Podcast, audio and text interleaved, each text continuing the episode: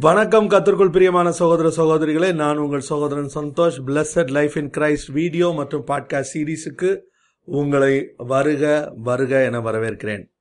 எனக்கு அருமையான சகோதரனே சகோதரியே நாம் தொடர்ந்து தொண்ணூத்தி ஓராவது சங்கீதத்தை தியானித்து கொண்டு வருகிறோம். அதுல குறிப்பாக வாதை உன் கூடாரத்தை அணுகாது என்ற வாக்கு தத்துவத்தை அநேகர் பயன்படுத்துகிறதை நாம் பார்க்கிறோம்.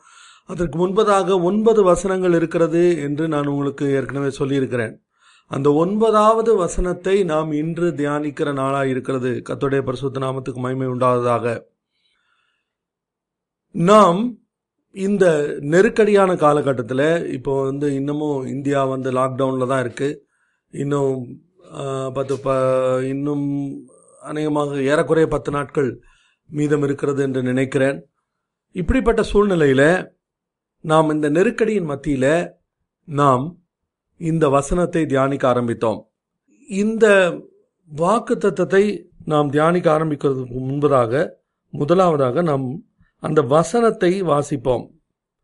தொண்ணூத்தி ஓராவது சங்கீதம் ஒன்பது பத்தும் சேர்த்து நான் வாசிக்கிறேன். எனக்கு அடைக்கலமாய் இருக்கிற உன்னதமான கர்த்தரை உனக்கு தாபரமாக கொண்டாய். ஆகையால் பொல்லாப்பு உனக்கு நேரிடாது வாதை உன் கூடாரத்தை அணுகாது. இந்த இடத்துல ஆண்டவருடைய வார்த்தையை பார்க்கிறோம். எனக்கு அடைக்கலமாய் இருக்கிற உன்னதமான கர்த்தரை உனக்கு தாமரமாக கொண்டாய். இந்த ஒன்பதாவது வசனத்தை தான் நம்ம இன்னைக்கு தியானிக்க போகிறோம் குறிப்பாக.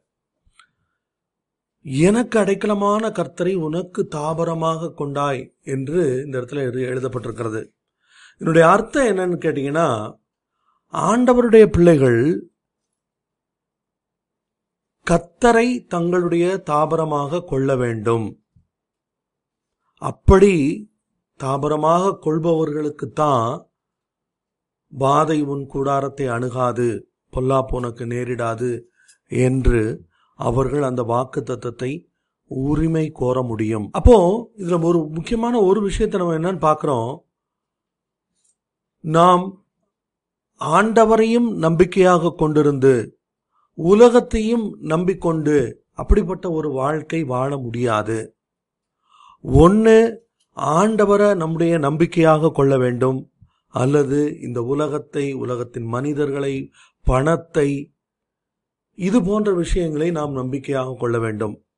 அப்படி ஆண்டவரை நம்பாம மற்றவைகளை நம்புகிறவர்களுக்கு நிச்சயமாக இந்த வாக்கு தத்துவம் பொருந்தாது. ஆகவே ஒருவேளை இதுவரையில் நீங்கள் கத்தரை அல்லாமல் மற்றவற்றை உங்களுடைய தாபரமாக உங்களுடைய நம்பிக்கையாக அதுலேயும் அந்த இங்கிலீஷில் அந்த வேர்டு வந்து ரொம்ப அழகான வார்த்தை உபயோக உபயோகிக்கப்பட்டிருக்கிறது. தாபரமாக கொண்டாய் அப்படிங்கிற அந்த வார்த்தைக்கு மேட் தை ஹாபிடேஷன் ஹாபிடேஷன் அப்படின்னா நாம் வாழும் இடம். அந்த வாழும் இடமாக நாம் எதை தெரிந்து கொண்டிருக்கிறோம்? நம்முடைய பணத்தை தெரிந்து கொண்டிருக்கிறோமா? நம்முடைய பேர் புகழை அல்லது சமுதாயத்தில் நம்முடைய நிலவரத்தை அல்லது நம்முடைய அரசியல் பின்புலத்தை அல்லது சமுதாய ஜாதி பின்புலத்தை சார்ந்து கொண்டிருக்கிறோமா? அல்லது அதில் வாழ்ந்து கொண்டிருக்கிறோமா? அல்லது என் தேவன் ஒருவரையே நான் நம்பி இருக்கிறேன் என்று அவரில் நம்பி வாழ்ந்து கொண்டிருக்கிறோமா? என்பதை நாம் முதலாவது இங்கு கணிக்க வேண்டும் கவனிக்க வேண்டும். இரண்டாவதாக இந்த வாக்கு தத்துவம் இந்த காரியங்கள் எல்லாம் பார்த்தீங்கன்னா ஒன்று பிரச்சனையின் மத்தியில் இருக்கிறவர்களுக்கு நம்ம நேற்று என்ன பார்த்தோம்? உன் கண்களால் மாத்திரம் அதை பார்த்து என்று பார்த்தோம். உன் கண்களால் மாத்திரம் அதை பார்த்து அப்படின்னா நம்மை சுற்றி பிரச்சனைகள் நடந்து கொண்டிருக்கிறது நாம் அதை பார்த்து கொண்டிருக்கிறோம். ஆனால் அவை நம்மை பாதிப்பதில்லை. அடுத்தது இது ஒரு ஒரு குறிப்பிட்ட மக்கள் வந்து இந்த பகுதியில் இருப்பாங்க. இன்னொரு குறிப்பிட்ட மக்கள் அந்த பிரச்சனைகளுக்கு உள்ளாகவே இருக்கலாம். இப்போ ஒரு உதாரணம் சொல்ல வேண்டுமானால் இப்போ இந்த கொரோனா வைரஸ் வந்திருக்கிறது. அதன் நிமித்தமாக அநேகருக்கு பாதிப்பு உண்டாயிருக்கிறது. ஆனால் நான் செய்தியில் ஒரு காரியம் வாசித்தேன். இந்த வைரஸ் உண்டான இந்த வூஹான் என்கிறதான அந்த சீனாவில் உள்ள ஒரு மாகாணத்தில் அங்கு ஒரு குறிப்பிட்ட மக்கள் கிறிஸ்தவர்கள் அவர்கள் அந்த வியாதியில் உள்ள மக்கள் மத்தியில எங்களை அந்த வியாதி பாதிக்க முடியாது என்று சொல்லி அவர்கள் வேலை செய்ததாக நான் வாசித்தேன். அது எந்த இடம்னு எனக்கு தெரியல. ஆனால் கண்டிப்பாக நான் அந்த வாட்ஸ்அப்பில் மற்றபடி இந்த ஃபேஸ்புக்கில் வந்த ஒரு தகவல் அது. அது உண்மையாக இருக்கும் என்று நான் நிச்சயமாக நம்புகிறேன். ஏன் அப்படின்னு சொன்னால் அவர்கள் அந்த இடத்திலேயே அந்த வியாதிப்பட்ட மக்கள் மத்தியிலேயே இருந்தால் கூட அவர்களை கத்தர் பாதுகாக்கிறார். அது கண்டிப்பா அவர்களை பாதுகாப்பார். அவர்களுக்கு எந்த சேதமும் அணுகாமல் அவர் பாதுகாக்க முடியும் என்பது என்னுடைய விசுவாசம். ஆண்டவருடைய வார்த்தை அப்படிதான் சொல்லுது. இன்னொன்னு அந்த பிரச்சனையின் பிரச்சனைக்கு உட்பட்டவர்கள். இதுல அதுக்கு முன்பதாக நாம் ஒரு காரியத்தை ஒரு வசனத்தை நான் வாசிக்க விரும்புகிறேன். யோபுவின் புஸ்தகம் ஐந்தாவது அதிகாரம் பத்தொன்பதாவது வசனம். ஆறு இக்கட்டுகளுக்கு உம்மை நீங்களாக்குவார் ஏழாவதிலும் பொல்லாப்பு உம்மை தொடாது. எனக்கு அருமையான சகோதரனே சகோதரியே கிறிஸ்தவ வாழ்க்கை என்பது பாடுகள் நிறைந்த வாழ்க்கைதான். சபை எப்போதுமே முள்ளுகளுக்குள்ளே லீலி புஷ்பம் போலதான் இருக்கிறது. கிறிஸ்தவர்களுடைய அழைப்பும் அவருடைய வாழ்க்கையும் அப்படிதான் இருக்கிறது. ஆண்டவருடைய வார்த்தை என்ன சொல்லுது பாருங்க.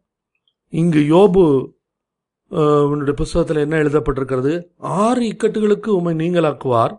ஏழாவதிலும் பொல்லாப்பு உண்மை தொடாது. அப்படின்னு என்ன அர்த்தம்? பொல்லாப்பு இருக்கும் ஆனா உன்னை தொடாது. அப்படிப்பட்டவர்கள் வேதத்தில் இருக்கிறார்களா? இருக்காங்க.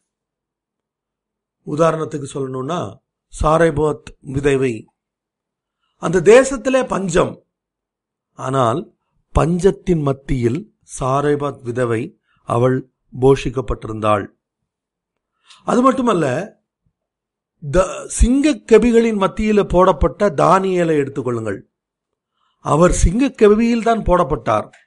ஆனால் ஆண்டவர் அந்த சிங்கங்களின் வாயை கட்டுவதற்கு போதுமானவராயிருந்தார். அது மட்டுமல்ல அந்த சாத்ராக் மேஷா ஆபேத்னேகோ என்று சொல்லப்படுகிற யூத வாலிபர்கள் அவர்கள் அந்த பிரச்சனையின் மத்தியில அவர்கள் அக்கினியில் தூக்கி போடப்பட்டார்கள். ஆனால் ஆண்டவர் அந்த அக்கினிக்கு என்ன கட்டளை கொடுத்தார்?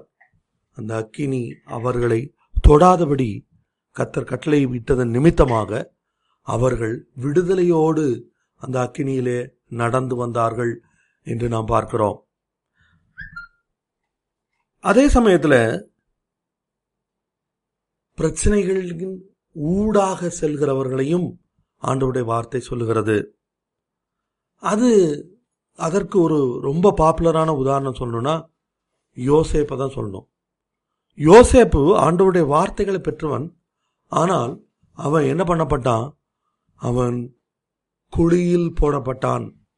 அது மட்டுமல்ல அடுத்தது அவன் he was thrown into a dungeon அதாவது சிறைச்சாலையில் போடப்பட்டான்னு தமிழில் போடப்பட்டிருக்கிறது. ஆனால் ஆங்கிலத்தில் டஞ்சன் அப்படிங்கிற வார்த்தை சொல்லப்பட்டிருக்கு. டஞ்சன் அப்படின்னு சொன்னால் தரையிலிருந்து கீழே பாதாளத்துக்குள்ள உள்ள பாதாள சிறை தான் டஞ்சன் என்று அழைக்கப்படுகிறது. அப்படிப்பட்ட பாதாள சிறையில்தான் யோசேப்பு அடைக்கப்பட்டான். அது மட்டும் இல்ல ஆண்டவருடைய வார்த்தைக்கு விரோதமாக ஓடிப்போன அந்த யோனா அவனை கத்தர் சந்தித்த போது ஆண்டவர் என்ன பண்ணாரு? அவன் தூக்கி என்னை கடல்ல எரிஞ்சிருங்க அப்படின்னா ஆண்டவர் ஒரு மீனுக்கு கட்டளையிட்டார். ஒரு மீனுடைய வயிற்றுக்குள் எப்படி இருக்கும்?